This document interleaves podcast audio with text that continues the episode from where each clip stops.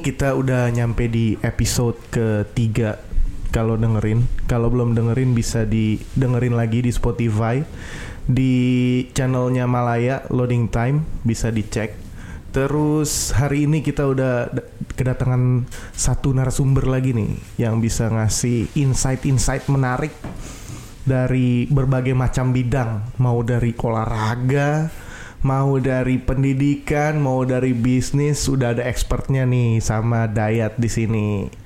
Nah, boleh langsung perkenalkan diri aja. Di sini ada eh, Bapak Yaso, mungkin ada perkenalan sedikit dari backgroundnya gimana, terus eh, mungkin ukuran sepatu, terus juga mungkin ada giveaway yang mau dikasih ke pendengar kita.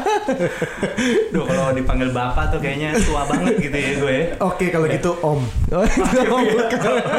Oke Mas aja deh kalau gitu Oke, Mas ya. Yaso. Boleh lah, boleh lah.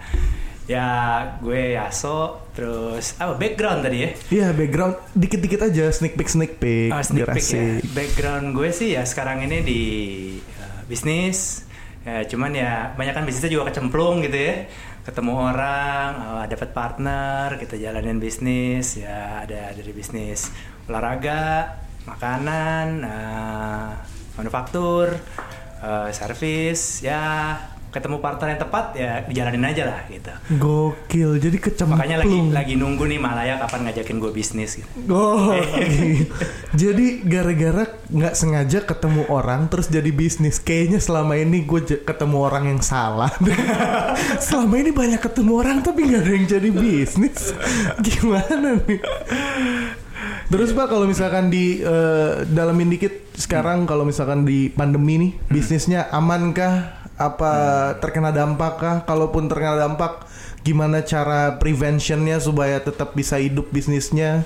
Wah, kalau lagi pandemi gini sih jujur berat ya. Berat banget nih namanya ini baru namanya nih cobaan hidup paling berat yang pernah gue jalanin di dunia bisnis ya. Oke, oke.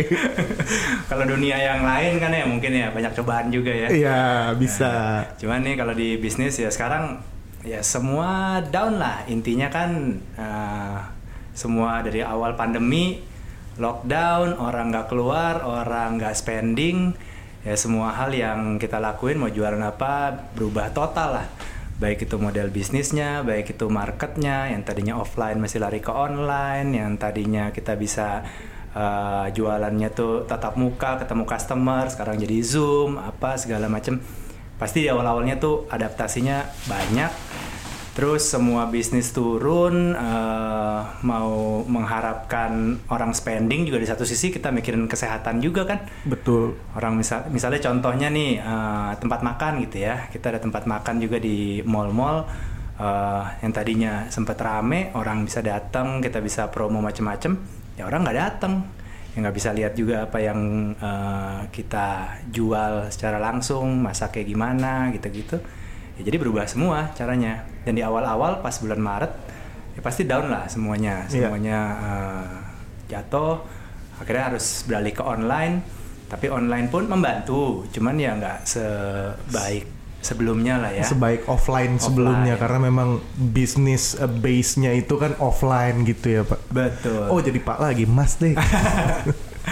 Ya, jadi pada saat eh, ya kita juga ngerti lah pasti kan semua juga kan spendingnya ditahan juga dulu ya. Betul, pasti. karena ya ya tentu kita sedih lah kalau dengar cerita-cerita banyak yang misalnya kena PHK ada yang apa namanya harus ngerubah gaya hidupnya juga drastis banget yang tadinya kebutuhan pri- primer sekunder eh, tersiernya semuanya akhirnya mikirnya premiernya doang gitu kan.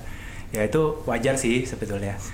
Tapi ya eh, dijalanin aja sih sebenarnya sih intinya kan juga kalau misalnya kita nggak usaha apa-apa juga ya nggak bakal ada jalan keluarnya juga. Oke. Jadi, kita sih mindsetnya pokoknya ya keadaan apa pun harus bisa adaptasi aja gitu. Oke, berarti harus tetap bisa adaptasi di situasi kayak apa pun dan cepat untuk melakukan transisi sih ya Mas ya, berarti. Betul, betul. Nah, terus kalau misalkan untuk eh, berarti nih kalau pada saat pandemi ini nggak ada yang di lay off, eh, di lay off untuk eh, dari si- sisi karyawannya kah atau ada tetap pengurangan yang perlu dilakukan? Ya sebenarnya pas di awal-awal pandemi sih eh, kita berpikirnya wah mudah-mudahan ini cuman satu dua bulan lah gitu ya atau tiga Ya, bulan. karena belum ada gambaran. Belum ada gambaran ya waktu itu Maret 2020 tuh. ya udah kita pikir ya udah kita coba pertahanin lah semaksimal mungkin cuman ya akhirnya terhajar realita juga Mau Iya. gimana?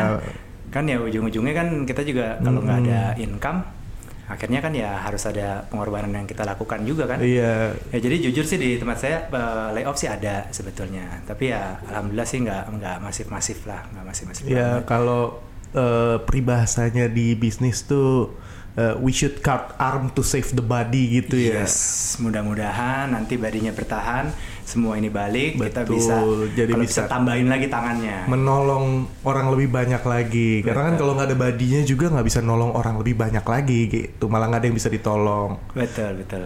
Nah, terus kalau misalkan selama pandemi nih berarti kan biasanya menemukan hobi-hobi baru Hobi ya.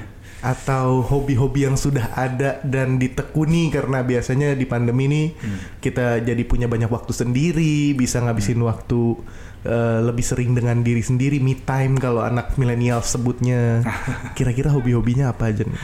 Ya hobinya yang paling pertama pasti di awal-awal pandemi adalah hobi di rumah aja ya. itu hobi sekaligus ah, ah, mengikuti aturan ya gitu Apakah ya. ini mengikuti tren di Indonesia? Ya, iya juga sih karena biasanya keluar mulu ya. Iya. Jadi begitu Karena pandemi jadi hobi di rumah aja. di Indonesia tingkat eh, kehamilan meningkat Ah, iya, semenjak iya. di rumah aja. Nah, saya belum ngecek lagi Iya. istri saya terakhir gimana ya. Cuman ya sampai sekarang sih belum sih ya. Oke. Iya, jadi kalau hobi-hobi ya ya pastinya eh, hobi yang tadinya justru kebalikannya ya, hobinya yang tadinya bisa dilakuin. Saya hobinya kan olahraga. Tadinya main bola eh, sering setiap minggu pasti ada main. Terus ya olahraga-olahraga lain lah, misalnya golf atau misalnya eh, ya apa pun lah. Kadang eh, teman ngajakin badminton, kita main badminton gitu. Oke. Nah, habis itu pas lagi pandemi gini lockdown mulai dari tempat futsal, dari tempat Ya, tutup Seven semua. Aside pada tutup kan. Ya nggak bisa ngapa-ngapain juga kan. Jadi Iya. justru waktu itu mikir, aduh, mesti nyari kesibukan nih kalau di rumah juga kan. Ya stres juga ya, Betul, jujur. heeh. Uh, Jadinya ya hobinya ya makin giat kerja aja kayaknya. Kirain ada hobi apa gitu. Nah Bingung ini juga ya mau nyari hobi apa ya? Iya. Hobinya makin makin dekat sama keluarga, mungkin itu salah satu bukan hobi ya, itu jadi kebiasaan baru gitu. kan tadinya di luar mulu ya, jadi di rumah aja. Nah terus nih eh, Dayat udah sempat eh, ini nih Pak research research sedikit. Hmm. Katanya saking hobinya bola, Hmm. Eh, sampai buat sekolah bola sendiri. Ah, siap. Ini Beda ahli ya? riset nih ternyata nih ya. Beda. eh, Sebenarnya lebih ketanya nanya ke Teh Dini aja sih. Nggak jago-jago amat.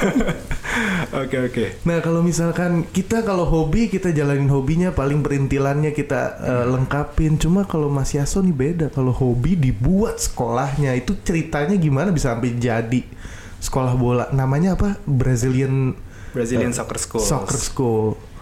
Iya, jadi eh, ya itu hobi juga, eh, passion juga, bola ya dunia bola. Tapi memang kebetulan emang bisnis juga passion lah. Kalau saya dulu sih ya tertarik gitu, senang baca-baca buku yang terkait bisnis. eh, ya dari kecil juga sering dengar ngobrol-ngobrol teman-teman orang tua gitu-gitu yang terkait bisnis. Itu kan jadi nge- ngebentuk diri kita. Nah, terus pas eh, waktu itu sih ceritanya lagi kuliah di Australia Oke. dari kuliah di Australia lulus habis itu sempat kerja di sana. Pas kerja terus mikir-mikir nih ah one day eh, bayangan nih ke depannya pengen running bisnis ah gitu. Jadi bisnis apa ya kira-kira ya gitu. Ya terus eh, kita dari baca-baca dari ngobrol-ngobrol lo coba aja mulai bisnis yang eh, sesuai passion lah gitu kan. Oke. waktu itu passion gue bola gitu ya bola ya mau ngapain ya tapi gue mau bikin klub bola kayaknya gede banget nih kalau bikin klub bola. Siapa tahu kan mau beli Inter Milan Amin, atau amin. atau Pengennya beli Juventus. Arsenal sih kalau gue. Oh Arsenal. Oke klub klub kesayangan ya Arsenal ya. Klub kesayangan yang sayangnya sekarang kurang sayang sama fansnya kayaknya. Kenapa tuh? Ya, Kenapa bisa karena gitu? masih berkutat di papan-papan tengah ke bawah ya kalau saat. kalau saya sih alasan lagi pandemi lah Arsenal ya gitu. Iya. Nah, jadi dari situ nemu apa? Nemu di waktu lagi di Australia itu lagi ke toko buku, lagi ke toko buku, buku dulu kita buka-buka majalah gitu. Ada satu majalah yang ngebahas tentang brand ini Brazilian Soccer Schools yang Oke. juga uh, memang uh, apa namanya baru buka tuh di Australia waktu itu. Oh. Dia ini uh, base-nya franchise, franchise uh, originalnya dari Inggris. Namanya sih Brazilian ya. Eh, iya, Cuman makanya tadi ini- pengen tanyain juga klub kesayangan Arsenal kenapa nggak bikin London eh, London Soccer School gitu ya. Schools mungkin. atau Arsenal Soccer School sih Iya, gitu sekalian ya. lah, sekalian buka franchise di Indonesia kan kita nggak ada yang tahu. Wah kalau dulu tahu channelnya ke mana gitu sih mungkin ya. Cuman waktu itu ya kebetulan yang didapat opportunity itu yang Brazilian Soccer School Oke. sini. Waktu itu sempat juga ada ada brand lokal lain di Australia yang kita pelajarin juga. Cuman pas kita lihat di Brazilian Soccer School ini saya visit latihannya segala macam kok unik gitu. Unik. Terus ya kita kan kalau orang Indonesia dulu kalau timnas Indonesia tuh kasarnya dibilangnya katanya Brazilnya Asia gitu. Iya. karena postur-postur badannya juga mirip Heeh. gitu ya. Eh, orang-orangnya eh, mirip lah secara secara physically gitu ya. Terus mikir wah nih kayaknya lucu nih kalau dibawa ke Indonesia nih nah, terus kebetulan pas di pelajaran lebih jauh ternyata yang bikin kurikulumnya juga memang eh, pemain bola Brazil yang waktu itu main di Liga Inggris Oh, I saya nonton see. Liga Inggris saya juga tahu pemainnya tuh namanya Juninho dulu kalau Oh salah. ya, tahu. main di Middlesbrough Eh, kalau yang dulu main Winning Eleven namanya Juninho tulisannya. Betul. kan? Nah, betul. Jadi ceritanya dia waktu di Inggris di sana dia ketemu salah seorang partner di Inggris itu. Ya, singkat cerita mereka berdua itu ngelakuin eh, ya ngobrol lah saling diskusi. Eh, si orang Inggrisnya ini penasaran kok orang Brazil kok main bola tuh apa bisa ibaratnya skillnya kan beda ya. Iya. Eh, samba banget, entertainment banget gitu kan. Nah akhirnya mereka ngeriset lagi, mereka pergi ke Brazilnya, tentu diarahin juga sama Juninho-nya, dikasih lihat nih di Brazil nih kayak gini nih kalau main bola gitu. Di mana aja orang main lah, nggak peduli lapangannya harus lapangan bola, kayak kadang tanah aja asal ada bola, main Iya lah. betul gitu betul kan. betul. Saya, saya baca story-nya gitu ya, terus belajarin filosofinya, wah ini mirip nih sama di Indonesia nih sebetulnya nih ya. Kita, Iya. Anak-anak kita kan gila bola banget Eh, gitu. ya. nggak usah lapangan, pinggir usah jalan lapangan. aja nunggu mobil. bi- Kalau ada mobil lewat, pinggirin dulu sendalnya. Bener. gitu. Gawang pakai sendal Iya, gawang gitu kan. pakai sendal gitu. Nah, terus filosofi-filosofinya juga kayak apa? eh, ya kita pelajarin lebih lanjut lagi. Jadi lebih mentingin kan ke technical skill individual juga gitu. Jadi Iya. mereka benar-benar fokus banget di situ pas dari umur kecil banget dari umur 4 tahun sampai umur 18 tahun itu yang bikin mereka eh, latihannya eh, unik gitu ya dengan peralatan-peralatan yang unik juga ala Brazil. Nah, terus saya pikir wah ini kalau di Indonesia ada program kayak gini menarik banget gitu. Mm-mm. Nah dari situlah saya pikir eh, ya walaupun waktu itu udah kerja juga di Australia, pikir ya ke depannya kan eh, pengennya emang passionnya pengen bisnis. Ya tentu harus ada yang dikorbankan nih. Betul. Ya, harus korbankan. Nah, ya udahlah daripada eh, kita nanti menyesal belakangan gitu ya. Enak sih enak ya kalau Iya. misalnya tinggal di Australia kerja di Australia gitu sih enak sih enak. Cuman ya udah akhirnya memutusin bahwa program itu balik ke Indonesia ya kita perkenalkan tepat di tahun 2011 lah waktu itu. Oh gitu. Berarti Ya sebenarnya itu eh, short story-nya ya. Iya. Yang long story-nya pasti, Pasti. panjang lah. Kita apply dulu lah ke Inggrisnya. Kita Ada prosesnya, training dulu, presentasiin bisnis iya. plan-nya dulu, ketemu ownernya dulu. Panjang lah gitu. iya panjang. Tapi dari situ eh, alhamdulillah semuanya lancar. Ya itu jadi bisnis pertama gue sih sebenarnya. Di Gokil. Brazilian Jadi Soccer itu. Dayat nih abis research, research kirain si Brazilian Soccer School ini biasanya kan orang-orang tuh kalau buat bisnis yang mengenai hobi dan juga passionnya itu belakangan. Hmm, hmm, hmm. Dia buat dulu bisnis yang lain untuk nyari modalnya sampai nantinya hobinya baru disalurin jadi bisnis. Hmm. Tapi ini ternyata malah yang pertama kali dibuat si Brazilian Soccer Schools ini. Betul sekali. Berarti Gitu. itu tadi intinya ya dimulai dulu aja ya di Kalau menurut gue sih intinya sih dilakuin dulu. Iya, kalau emang pengen benar-benar pengen jadi pebisnis, pengen jadi pengusaha, ya lakuin aja dulu opportunity apa gitu yang ada, karena pasti nanti learning curve juga.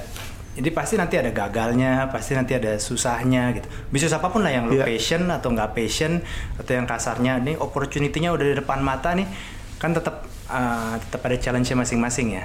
Iya. Nah kalau kita nggak jalanin dulu sih, uh, ya jadinya mimpi doang belaka sih kalau menurut gua. Oh, see. Nah, kan sekarang nih pandemi ini banyak juga teman-teman kita yang unfortunately kena layoff, terus juga banyak eh, mungkin fresh graduate fresh graduate yang susah juga dapat kerja karena memang eh, untuk dari sisi perusahaan mereka tidak punya waktu yang banyak untuk training. Karena untuk fresh graduate eh, perusahaan harus training which perlu waktu lebih panjang. Jadi perusahaan pun kalau hiring akan memilih yang sudah experience seperti itu. Dan akhirnya mereka-mereka ini eh, decide untuk membuat bisnis-bisnis kecil, bisnis-bisnis rumahan. Dan sebagian besar kalau Dayat lihat mereka buatnya bisnis F&B kayak misalkan jual salmon mentai, terus dimsum mungkin kayak gitu. Nah mungkin kalau misalkan dari Mas Yaso ada nggak sih masukan supaya mungkin bisnis ini mereka buat karena keterpaksaan kondisi,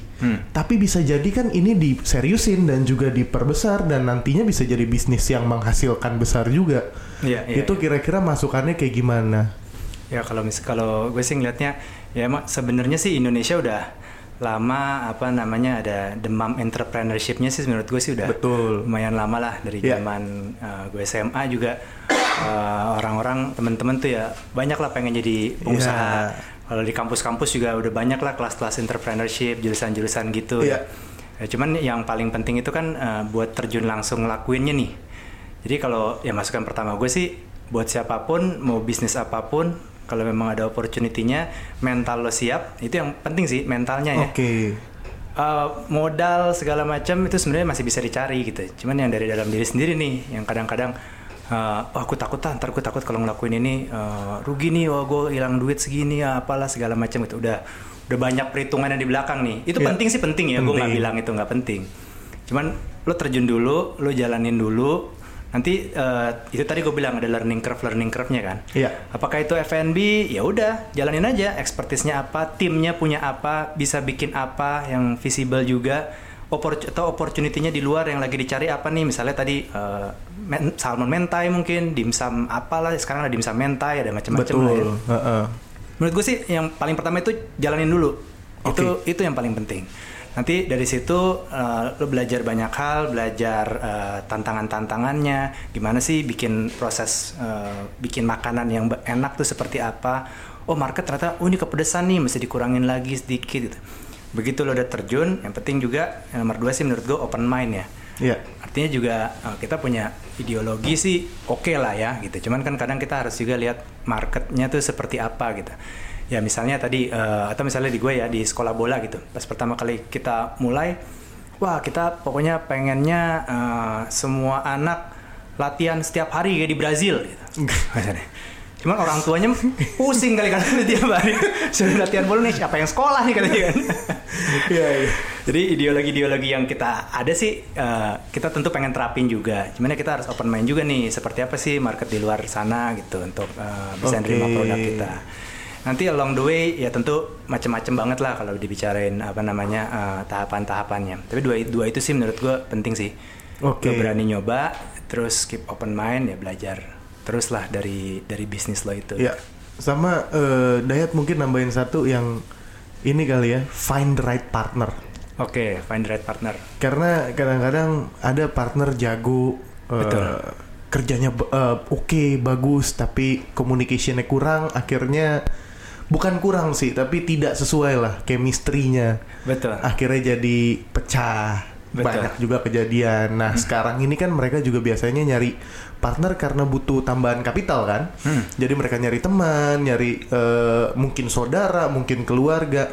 Nah, ini mungkin kalau misalkan boleh nanti ditambahin sama Mas Yaso juga kalau memilih orang-orang ini eh, jangan sampai karena hanya teman, karena hanya keluarga, tapi harus disesuaikan juga dengan eh, komuni- eh, komunikasinya, terus juga cara mereka memperlakukan orang lain. Karena biasanya hal-hal kecil seperti ini yang membuat me- pecah di bisnis, bener nggak tuh? Bener, bener banget. Iya bener. Gue setuju banget find the right partner. Karena tadi gue juga ceritakan apa, gue ketemu orang bikin bisnis, bikin Betul. bisnis. Gue semuanya juga pasti ada partnernya. Gue nggak ada yang gue lakuin sendiri lah gitu. Iya. Jadi eh, dan bener juga nggak cuman eh, ngelihat wah karena background keluarga, karena oh ya udah nih emang dia punya duit gitu. Tapi eh, satu chemistry itu penting, itu jelas. Habis itu lo mesti tahu sih sebenarnya diri lo itu eh, kekurangannya apa gitu. Oke. Jadi lo carilah partner yang bisa ngelengkapin kekurangan lo, dia bring the value-nya apa gitu. Karena banyak juga kan sebenarnya yang mau mulai bisnis, eh, ya yuk kita bisnis bareng-bareng yuk. Tapi sebenarnya ya karena pertemanan aja, Iya. terus sebenarnya strength-nya sama, Iya. weakness-nya sama, Iya. gitu ya. Dua-duanya misalnya jagonya eh, marketing lah ya. Oh, udah Iya. kira-kira marketing terus nggak ada yang mikirin produknya. Iya, kira produknya nggak jadi. nggak ada yang bisa bikin produknya atau mungkin Iya. nggak ada yang ngerti finance-nya atau apa gitu. Jadi finding the right partner tapi consider juga lo mesti sadar lah kelemahan lo apa. Iya. Habis itu lo coba cari komplimen itu dari partner lo. Berarti harus kenal diri kita sendiri dulu ya, Benar. baru bisa eh, buat bisnis. Iya. Gitu. Karena ujung-ujungnya teamwork sih. Apalagi kalau Iya. kita lihat bisnis yang gede-gede ya nggak mungkin lah seorang diri lah. Heeh. Pasti ada partner. Paling tidak partner dari sisi investor aja kan. Betul. Dan nyari investor pun kan nggak setiap orang yang mau ngasih duit diterima dong. Betul. Pasti dipilih investor seperti apa, terus juga eh, apakah visi misinya sama. Jangan sampai nanti si investor pun yang malah menghancurkan si bisnis gitu iya, kan. benar benar benar. Jadi nyari investor juga yang memang partner eh, yang yang bring the money Iya. into the business. Eh, ya kalau saran gue sih juga lihat eh, beyond the money juga ya. Jadi di luar value uang yang dibawa juga dia punya Mm-mm. value apa nih buat usaha gue? Ya, misalnya networknya gitu ya. Iya. Atau misalnya dia punya expertise di bidang ya mungkin finance-nya, ya, knowledge ya. Karena ya kalau cuman bawa uang aja kan ya sebenarnya ya sekarang sih banyak lah ya angel investor ada eh, Venture capital ada. venture capital ada private equity ada macam-macam lah gitu cuman takutnya kalau cuman dari sisi uangnya aja ya it's a short term aja you Iya. get the money tapi lo nggak nggak build up value-nya buat bikin bisnis lo tuh bisa eh, elevate eh, scale up lebih tinggi lagi Iya, gitu. akhirnya pun nggak sustain dan juga akhirnya ya pecah-pecah lagi nantinya gitu kan. betul betul betul Nah terus nih di ahli banget nih bisnisnya tuh ya enggak sok ahli kan kan udah diperkenalkan diet yang sok tahu gitu. Oh, iya, iya. Jadi kita sok ini sebenarnya Google gitu sih. Di laptop sini semua Google. Oh, iya. itu kayak ada Gitu. literatur literatur dari kampus mana tuh ya Ini ada ada bisikan-bisikan dari tim eh, kreatifnya Oh, iya, untuk iya. kontennya Oh, nanti iya, bahas ini apa aja. Pantes nih rame banget nih tim kreatifnya nih ya. Lebih ke tim yang kepo sih Nah ini yang kayak gini nih, ini kan tim kan. Betul. Even podcast juga kan nggak mungkin kalau bikin sendiri juga berat Iya ya. berat juga dong. Harus ada timnya. Pasti ada timnya yang buat eh, ide. Namanya ide satu kepala pasti bisa habis juga nantinya idenya. Apalagi nih kita nanya ke orang, brainstorm, terus Hmm. nanti pada saat take eh, kita harus ada partner host. Biasanya saya punya partner host loh mas. Loh ini mana nih? Pak? Cuma yang ini kayaknya takut buat wawancara Mas Yaso. Jadi nggak partner ikutan. ghost nih kayaknya nih partner ghost. Eh, iya ini partnernya lagi sosok videoin gitu nih gitu nah terus nanti juga ada editingnya Ah, iya, dan betul. biasanya tuh kita sama editor dari host kan gitu biasanya udah punya oh nih nanti yang dimasukin bagian ini ini, ini. nama editor tuh kalau chemistry-nya nggak dapet juga hasilnya jadi kurang juga gitu jadi nggak cuma di bisnis doang sih partnershipnya Hmm. Sama gue mau dong kapan-kapan gantian kita. boleh Gue yang nanya tentang podcast. boleh boleh banget Itu harus boleh banget harus ada tuh. Karena gue penasaran sebenarnya tentang podcast ini kan. boleh Ya lagi naik, naik daun juga lah ya. Ha-ha. Nah, gue pengen juga nih ngobrol-ngobrol sama timnya di Malaya nih sebenarnya gimana. kalau Mungkin mau tuh- ditanyain sekarang juga Oh, boleh tanyain sekarang. tanyain sekarang juga boleh Oh gitu ya? Eh, iya Ya, gue sih penasaran sih sebenarnya kayak misalnya bisnis podcast nih ya, terutama apakah ini dilakukan orang hanya karena misalnya mencari eh, nama lah kasarnya lah ya, Oke. atau memang bisa dimonetize dari sisi bisnis gitu. Oke, nah sebenarnya kalau orang untuk hanya nyari nama di podcast Hmm. itu eh, bukan salah sih ya, cuma kurang tepat. Hmm. Karena sebenarnya di podcast ini yang terkenal pun podcastnya belum tentu eh, didengerin orang banyak. Mungkin untuk episode pertamanya didengerin, episode kedua didengerin, tapi kalau Hmm. udah tiga episode dan seterusnya, kalau kontennya memang kurang ya akhirnya orang pun malah bisa backfire nih kayak Hmm. ah ternyata lu cuma menang nama doang, Hmm. tapi konten lu nggak ada gitu. Hmm. Nah, tapi kalau untuk monetize sebenarnya ada eh, udah bisa sekarang. Oh. Cuma belum se-advance YouTube yang bisa ada AdSense dan lain-lain gitu. Hmm. Nah, kalau podcast sendiri bisa juga masuk eh, dari eh, apa namanya brand-brand yang mau masuk ke podcastnya. Oh, oke. Bisa dibahas gitu. Nah, disesuaikan sama marketnya karena kan di podcast sendiri eh, bisa dilihat yang pendengarnya nih umur berapa sampai berapa, terus eh, demografiknya seperti apa, terus juga psikografiknya seperti apa, itu bisa dilihat kan. Hmm. Nah, dari situ udah bisa jadi bahan untuk jualan ke brand sebenarnya Oh oke. kita cari brand-brand yang kira-kira oh ini sesuai nih sama market pendengar kita nih gimana lu mau masuk nggak gitu kalau mungkin untuk awalnya di ketok pintu ketok pintu dulu gitu Oh jadi revenue income-nya tuh ya semacam dari advertisement lah ya? iya betul Oke. Seperti YouTube atau Adlibs atau gimana? Kalau YouTube kan saya nonton nih tengah-tengah tiba-tiba masuk lah Iya. iklan brand apa gitu ya, Uh-uh. brand A, brand B. Kalau podcast gitu juga? Eh, kalau podcast eh, mirip-mirip. Jadi Mirip-mirip. kalau Hmm. tergantung si podcastnya, podcastnya ini apakah ada visualnya juga? Kan ada beberapa eh, podcaster juga yang Oh. ada visualnya. Nah itu bisa ditaruh eh, brand logo brand di gelasnya atau di eh, logo belakangnya gitu. Nah cuma eh, banyak juga yang adlibs. Hmm. Kayak di Spotify yang top 10 itu biasanya udah ada adlib semua tuh udah ada produk-produk masuk di dari 20 menit podcast 3 menitnya 2 menit 3 menitnya iklan Hmm. gitu yang dimasukin dibungkus dalam sebuah konten Hmm. jadi sebenarnya ada satu ide konten yang dibuat dalam 20 menit Hmm. tapi sebenarnya untuk ngepromot si 2 menit ini buat iklannya gitu Tapi cuma dibungkus sama si podcaster ini jadi lebih menarik supaya orang suka gitu Oke. Jadi tetap stage-nya berarti harus eh, mulai dulu dapat apa ya followers istilahnya kalau di ini atau sebenarnya Listener. konsisten dulu konsisten dulu ya? Se- eh, kayak eh, sosial media zaman dulu. Hmm. Sosial media zaman dulu yang penting konsisten dulu aja buat kontennya dulu. Hmm. Jangan langsung gembar-gembor, jangan langsung nyari-nyari eh, produk atau nyari endorsement ya kan nggak bisa. Followersnya belum ada. Terus Hmm. kita mau narik followers eh, banyak, tapi pas followers masuk atau subscribers eh, masuk ke channel eh, punya kita cuma episode baru tiga, Hmm. mereka akhirnya dengerin sejam selesai tiga episode akhirnya ya udah hilang gitu. Hmm. Jadi yang penting konsisten dulu, dilakuin dulu sih. Bener juga sama gitu. Jadi kalau kayak ala yang gini di planning terus dong nih ya, se ada ada plannernya lah ya untuk misalnya setiap minggu posting atau apa. Eh, ini buat pendengar-pendengarnya iya. Malaya juga nih. Sebenarnya kita Nungguinnya ada- tiap kapan nih? nggak tahu kayaknya belum ada yang nungguin deh mas. Sebenarnya kita ada ada plan, cuma kita lebih ke eh, yang nggak di planning sih. Karena kita belum ada kan buat podcast sendiri belum ada rumusnya. Hmm. Eh, konten seperti apa yang disukain, apa buat Nah, yang itu padahal next berhubungan. question gue tuh. Kalau yang Iya. mau mulai pertama kali podcast gitu ya, untuk nganggep ini sebagai suatu bisnis, Mm-mm. sebenarnya marketnya konten kayak gimana sih di podcast? Sebenarnya kalau Indonesia itu eh, konten marketnya kan sama, Hmm. Eh, drama, Hmm? eh, puisi-puisi eh, yang senja-senja gitu. Oh gitu. Oh iya dong, kan anak senja banyak banget sekarang. Eh, horor, Horor. horor. Dari suara aja itu bisa. ya? Iya, bisa diceritain, menceritakan dan eh, jadi ini kan ASMR kan, jadi lebih Ah. eh, theater of mind si pendengar nih jadi main sendiri kan, Ah. jadi lebih menarik juga nih Iya, buat iya. si pendengarnya gitu. Terus ada juga eh, komedi. Komedi. Kayak komedi-komedi tongkrongan iya, iya, gitu. iya, iya, iya. Karena memang mereka nggak bisa dapetin di eh, TV atau di YouTube gitu. Karena di YouTube juga sekarang kan memang sudah banyak eh, hal kalau misalkan pakai bahasa-bahasa tongkrongan yang kasar dan lain-lain, Hmm. eh, monetisasinya jadi eh, kuning, jadi nggak bisa dapat duit. Jadi orang menghindari itu gitu. Oh oke oke. Oh jadi ada yang ada yang uh, merhatiin sampai segitunya ya dari dari podcastnya ya. Ada.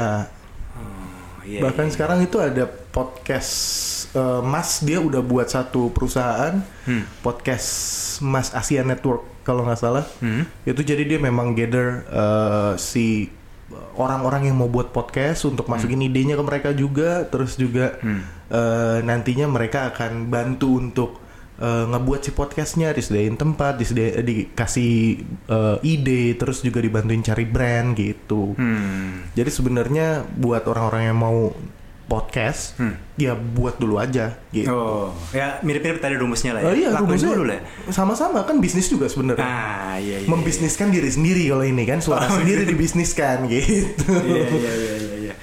Wah, seru-seru pengen sih belajar-belajar tentang podcast ya. Oh justru saya yang pengen belajar tentang bisnis. Gimana kalau mungkin saat ini saya bertemu sama orang yang tepat, ketemu orang jadi bisa bikin bisnis. Selama ini kalau ketemu orang kan nggak bikin nggak bikin bisnis nih. nah terus kalau misalkan eh, pandemi kan eh, dari hasil research juga nih, kan Mas Yato suka nonton film Hmm, hmm. Eh, the best movie ever. Waduh, susah banget tuh. The best movie ever ya. Iya, the best movie ever. Aduh. genre apa apa nih? Eh, kalau boleh judul. Oh, kalau boleh judul ya. Heeh. Waduh, itu pasti susah banget nih karena gue nyebut A mungkin wah tiba-tiba keinget lagi dulu ada lagi film lebih bagus ya. Cuman gue selama pandemi ini emang lagi suka nonton Netflix. Oke. Suka Filmnya apa? Netflix. eh, sebenarnya ada beberapa film yang rekomendasi orang gue belum nonton. Cuman saat ini sih yang saat ini lagi gue nonton tuh Narcos. Oke, Narcos ya. Agak telat sih karena Iya, teman-teman gue iya, pada iya. bilang lalu baru nonton gitu. ya. Iya. Itu. Eh, cuman menurut gue yang the bestnya itu selama pandemi kemarin tuh gue nonton ada dua sih. Apa tuh? Eh, satu Sherlock. Oke, Sherlock Holmes. Eh, Sherlock itu top banget sih Benedict Iya, Cumberbatch eh, juga Cumberbatch. sama si Watson ya. Satu lagi Ozark. Oh, Ozark. Ozark tuh Ozarknya ceritanya tentang Jason apa? ya? Bateman. Dia tentang money laundry. Oh. Money laundry, eh, cuci uangnya, drug dealers juga lah intinya. Oke. Eh, gue sebenarnya suka sih film-film yang apa namanya eh, mikir sih Oh. film-film yang mikir film-film bisnis sebenarnya juga gue eh, nonton juga kayak menurut gue rekomendasi gue sih nonton kayak Succession Ya, itu pasti. di HBO, HBO Go kalau di Netflix ada Suits Oh, itu juga keren itu. Itu juga keren. itu juga keren Eh, ya gitulah kira-kira film-film yang Oke. kayak lumayan ada, ada ilmunya juga kita sama nonton Iya, iya, iya. Walaupun Sherlock ilmunya apa ya? Gue kayaknya nggak mungkin juga jadi Sherlock. Tapi, Tapi kayak aja. kayak kita kalau habis nonton Sherlock tuh jadi kayak kita merhati jadi curigaan sama orang tau. Oh, jadi sini. iya kayak dia pasti melakukan hal ini karena begini-gini nih. Lagi gitu. kayak every detail kita kait-kaitin padahal nggak Iya. ada hubungannya. Ya gue sih pasti pas nonton Sherlock yang gue admire banget ya yang bikin Sherlocknya sih kayak wah dia Iya. bisa mikirnya kayak gini ya buat bikin apa misterinya, trik-triknya gitu sih. Dan sebenarnya yang paling eh, saya suka dari si Sherlock ini Hmm. mimik mukanya si Benedict ini nih Wow, cocok tuh ya. gokil ya. Iya, iya. Bisa kayak eh, memposisikan mimik muka sesuai sama eh, biar kita tuh bisa mikir oh nih situasinya lagi begini begini padahal omongan yang di ini ini tuh arahinnya ke mana ke mana gitu. Hmm. Iya iya iya. Dan keren Gokil Sherlock sih. Sherlock modern tuh ya. Sherlock Iya. mana yang nge-tweet gitu kan ya, sama nge- bikin blog. Kayak kalau Sherlock kan zaman dulu banget. iya iya. Sherlocknya Pakai pakai apa namanya kaca pembesar itu kan kalau Sherlock zaman dulu kan. Terus kalau misalkan eh, buat yang mau cari confidence, cari eh, yang ada drama komedi dikit mungkin suits yang cocok sih buat orang-orang sih. Suits tuh banyak belajar negosiasi, Iya. banyak belajar apa confronting juga, Iya. banyak tuh intrik-intrik uh, politik di kantornya, Iya. ataupun keputusan-keputusan yang dia buat gitu kan, Confidence-nya evidence-nya gitu. gokil. Nonton juga ya? Nonton Nonton dong, ya? nonton. Udah tamat belum? Udah udah dua kali hampir tamat. Wah, udah dua kali. hampir tamat dua kali. Fans besar Harvey Specter. Wih, cocok, cocok. Ya, fans, Fans besar Harvey Specter ya. Specter. Ya udah mulai agak tua dan mulai capek dia makanya ditamatin aja kayaknya. Ah, iya iya kayaknya eh, soalnya em, kayaknya memang season 8 itu mulai eh, dia mencoba untuk Hmm. eh, ngelanjutin si Suits ini tanpa Mike Ross gitu kan tanpa eh, Hmm, Terutama nggak ada kisah-kisah si ininya siapa yang ceweknya tuh? Eh, Rachel Zen itu siapa Rachel namanya Zane. nama Aduh, aslinya lupa lupa tuh Iya, Eh, iya, iya, iya. itu tuh Gitu. jadi dia pengen me- melepaskan si Mike Ross tapi ternyata kurang lah ya Iya, jadi kurang ya. Eh, eh, jadi terlalu complicated tanpa si Mike Ross karena tadi si Mike Ross aja nih yang di Mm-mm. masalahnya pokoknya di dia aja gitu. Hmm. Pas dianya ditarik masalahnya jadi kebuka ke mana-mana akhirnya Hmm. season 9 lah diselesaikan. Dan jadinya eh, terakhir-terakhir sih jujur agak drama ya. iya betul. Karena sebenarnya itu buat muasin penonton sih kalau Iya, iya, saya iya. ngeliatnya sih.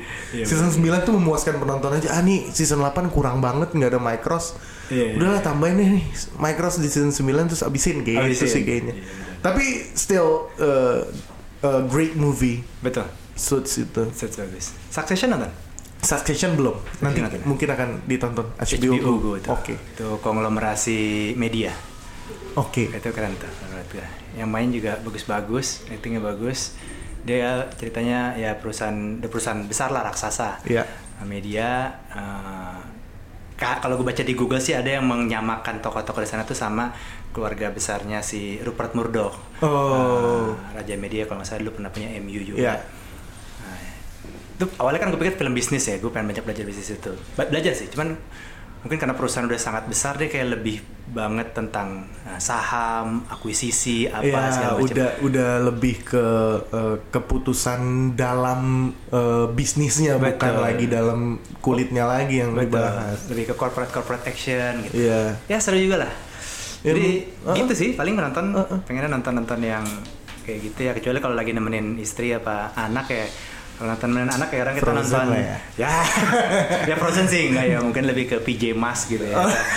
Thomas uh, cara train-train apa Gitu. Oke. Oke, pokoknya senang banget nih kita udah setengah jam ternyata kita ngobrol-ngobrol nih. Nggak Siap. berasa banget. Sama-sama, sama-sama. Terima kasih banget nih waktunya buat Mas Yaso. Tapi nanti next next kita undang-undang lagi boleh kan? eh mau dong mau dong boleh Oh, dong iya dong. Sip. Ini kan tempatnya enak banget nih view-nya dari lantai 26 Plaza Asia. Mantap sih, ini gue nggak nyangka bisa disulap jadi studio podcast ya. Karena ini biasanya tempat kantor ya. Oke. Tapi jadi studio podcast, terus Jadi- comfy juga, nyaman juga. Eh, eh, jadi di sini tuh ada eh, Kalma Office. Kita Malaya buat studio di Kalma Office Plaza Asia lantai 26. Di sini juga ada pentas kopi, ada tempat kopinya. Nah, jadi gua jangan sedih. Jadi nyobain tuh, enak tuh. Gimana tuh kopinya? Coba. Ini gi- gimana ya? Gue sih dari first impression aja nih. Pas dapet packingnya keren banget. Packingnya Unik lah. lagi Ini kalau yang sambil dengerin ini masih buka Instagram ini mungkin ya. Biasanya kan ya kopi-kopi plastik atau apa Iya, gitu ya. Ini kayak wah ini eh, kasarnya dari packingnya udah ngena banget pentas kopi. Rasanya juga mantep lah. Harus nyoba sih. Oh iya, itu packingnya bisa dipakai lagi loh. Karena itu nomor 5 pakainya. friendly tuh ya. Oh iya. Friendly environment tuh ya. Iya betul dan bisa di reuse gitu. Oh, oke. Itu Eh, emang gue cari lagi deh, tadi udah gue buang lagi tempat sampah.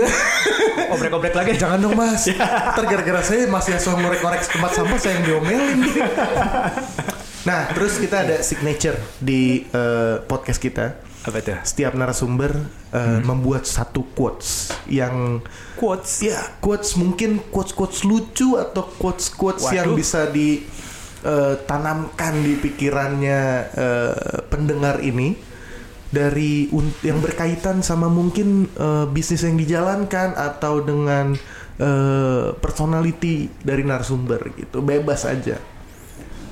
Waduh, ini susah juga nih ya kalau bikin quotes-quotes ya. Eh, iya tadi emang kita nggak sengaja nggak brief biar pas gitu. biar ke- kelihatan kalau ini bukan settingan gitu. Aduh, kalau lagi di pandemi gini hubungan sama bisnis ya. Ya gue sih kalau quotes nggak ada yang spesifik banget sih ya. Cuman ya kalau menurut gue sih intinya eh, ya kalau yang mau usaha bisnis gitu ya. Ya emang udah dari kecil pengen bisnis, mimpinya terus pengen berbisnis gitu ya. Terus lagi di pandemi gini juga kebetulan ya. Kalau menurut gue sih di luar kan juga kan banyak yang PHK perlu kerja Betul. juga ya. Menurut gue ini momen banget buat lo semua eh, ngelakuin itu gitu. Berbisnis, buka usaha, ciptain lapangan kerja. Ya kalau ngambil dari salah satu brand terkenal ya mungkin eh, just do it lah gitu. Oke. Just Kalau it. Mikirin, eh, wah ntar gue akan gagal, akan apa segala macam. Semua orang sekarang susah sih menurut gue ya kondisinya. Cuman ya lakuin aja kayak yang tadi gue bilang. Lakuin aja lo eh, justru mudah-mudahan apa yang lo lakuin asal niat lo juga tepat, finding the right partner tadi, mentality lo udah kuat. Mungkin pandemi ini justru adalah suatu momen buat lo eh, memulai itu eh, usaha itu gitu. Dan ya pastinya kita doain lah semuanya lah ya. Eh, Iya. Bisa sukses lah eh, apa pun Amin. kondisinya gitu. Amin. Sering-sering juga ikut-ikut ini dengerin podcast-podcast kayak begini.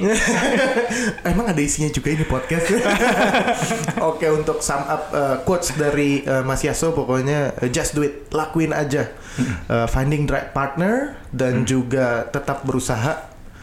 Uh, kita ketemu lagi di episode-episode selanjutnya sama saya Dayat dan nanti ada host magang yang hari ini lagi nggak mau jadi host.